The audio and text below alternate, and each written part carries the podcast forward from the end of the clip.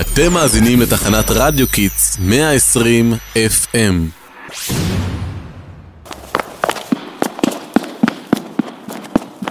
יערה, את לא מבינה מה קרה. מה קרה? מה ההתנשפות הזאת? הכתב שלנו עמרי נעלם. מה? מה הפירוש נעלם? רצינו להתחיל לשדר למאזינים שלנו תסכית שמח במיוחד על חג הפורים. נכנסנו לאולפן והיה שם מין מכשיר כזה מוזר. מכשיר? אוי לא! את מתכוונת למכונת הזמן ניסיונית שכתב המדע שלנו שהשאיר באולפן? מכונת זמן? אוי ואבוי, זה לא נשמע טוב. שנייה רגע, נקרא לעומרי, כתב המדע לכאן. אולי הוא יוכל להסביר לנו קצת יותר איך עובד המכונה הזאתי. עמרי הכתב מתבקש להגיע בדחיפות לאולפן השידור של בית הספר. אני חוזר, הכתב מתבקש להגיע בדחיפות לאולפן השידור. הגעתי, מה קרה? על מה הבהלה? שכחתם שחודש אדר עכשיו אמורים לשמוח. נכון, כתוב שמי שנכנס אדר מרבין בשמחה, למה באמת צריך לשמוח כל כך בחודש אדר? מה, אתה לא יודע בגלל הנס הגדול שקרה ליהודים. איזה נס. סליחה, סליחה, רגע חברים, קראנו לפה לעומרי בגלל עניין דחוף. אבישי, נעלמה מכונת זמן שבנית. מצוין, אז זה עובד, זה בדיוק מה שרציתי. בניתי את המכונה הזאת כדי שתתי את כתבי הסתח לסוסן בתקופת המלך אחסוורוס, ככה נוכל להביא למאזינים שלנו דיווח מדויק מהסתח. שלום לכל המאזינים והמאזינות שלנו, כאן כתב המדע של רדיו קיץ מבית ספר סורקיס. יישארו איתנו כי היום תקבלו שידור מרתק במיוחד, הישר משושנה בירה. אוקיי, בוא נראה אם זה באמת עובד.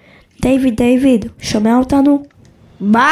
לא שומעים כלום. מה זה? אימא'לה, לאן שלחתם אותי? כולם פה לבושים כמו פרסים? ומי זה המלך הזה? אש, זה עובד, הוא הגיע לפרס, כלומר לשושנה בירה. מה? שלחתם אותי לשושנה בירה? מגניב. תמיד רציתי לסקר למאזינים את סיפור המגילה.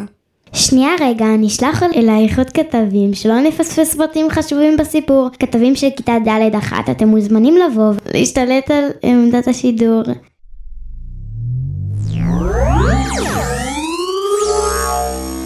וואי, זה המפחיד.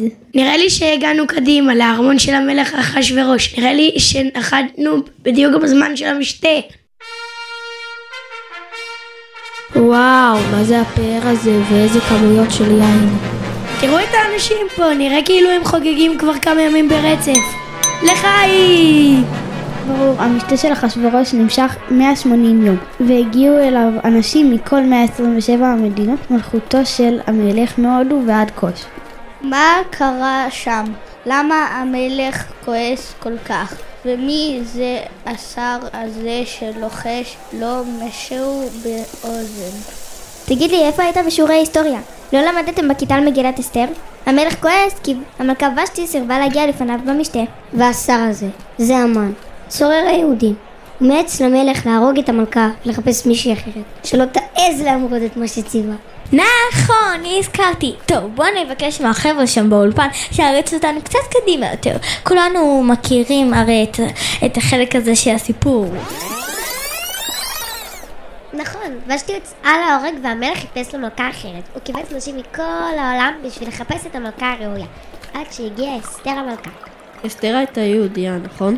בוודאי, ולא סתם יהודייה, אלא אחיינית של מרדכי הצדיק, מי שהיה מנהיג היהודים באותה תקופה. וואו, כזאת אישה טובה ועדינה, בתוך ארמון מלא שכזה, מלא בתכריכים, איך היא תצליח לחיות במקום כזה? אתם שם באולפן, שומעים אותנו? קחו אותנו להמשך הסיפור. כולם בסדר? כן, כן. סקרני כבר לראות את ההמשך באיזה תקופה נחתנו עכשיו. תהיו בשקט, אני רואה שם את בגדל ותרש, שומרי הארמון, מתלחששים, הם מתכוננים להרוג את המלך אחשורוש. אוי ואבוי, חייבים למנוע את זה. בואו נלך לספר למלך. תירגעי, שכחת, מרדכי היהודי שהיה מתהלך ושומר בחצר המלך כדי לבדוק מה שלום אסתר, שמע את מזימתם והציל את החיים של המלך. הנה, אני רואה אותו מזיק את אחד המאבטחים של אחשורוש. וואי וואי, נבהלתי לי רגע. טוב, זה יותר מדי בשבילי ההרפתקה הזאת. בואו נזמין את השדרנים של כיתה ד' 2 להמשיך לדווח לנו מהשטח. אנחנו כאן השדרנים של כיתה ד', בדרך לשושן הבירה, תישארו איתנו. אוי, לא, אצילי, נראה לי משהו במכונה התקלקל.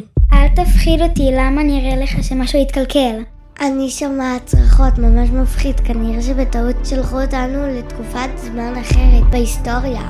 איזה מתח, אה? סקרנים לגלות מה קרה לשדרנים שלנו? האם הם נתפסו? המשך יבוא בשידור הבא של הסכת סודות המגילה. חפשו את הפודקאסים של בית הספר סורקיס ברשתות החברתיות.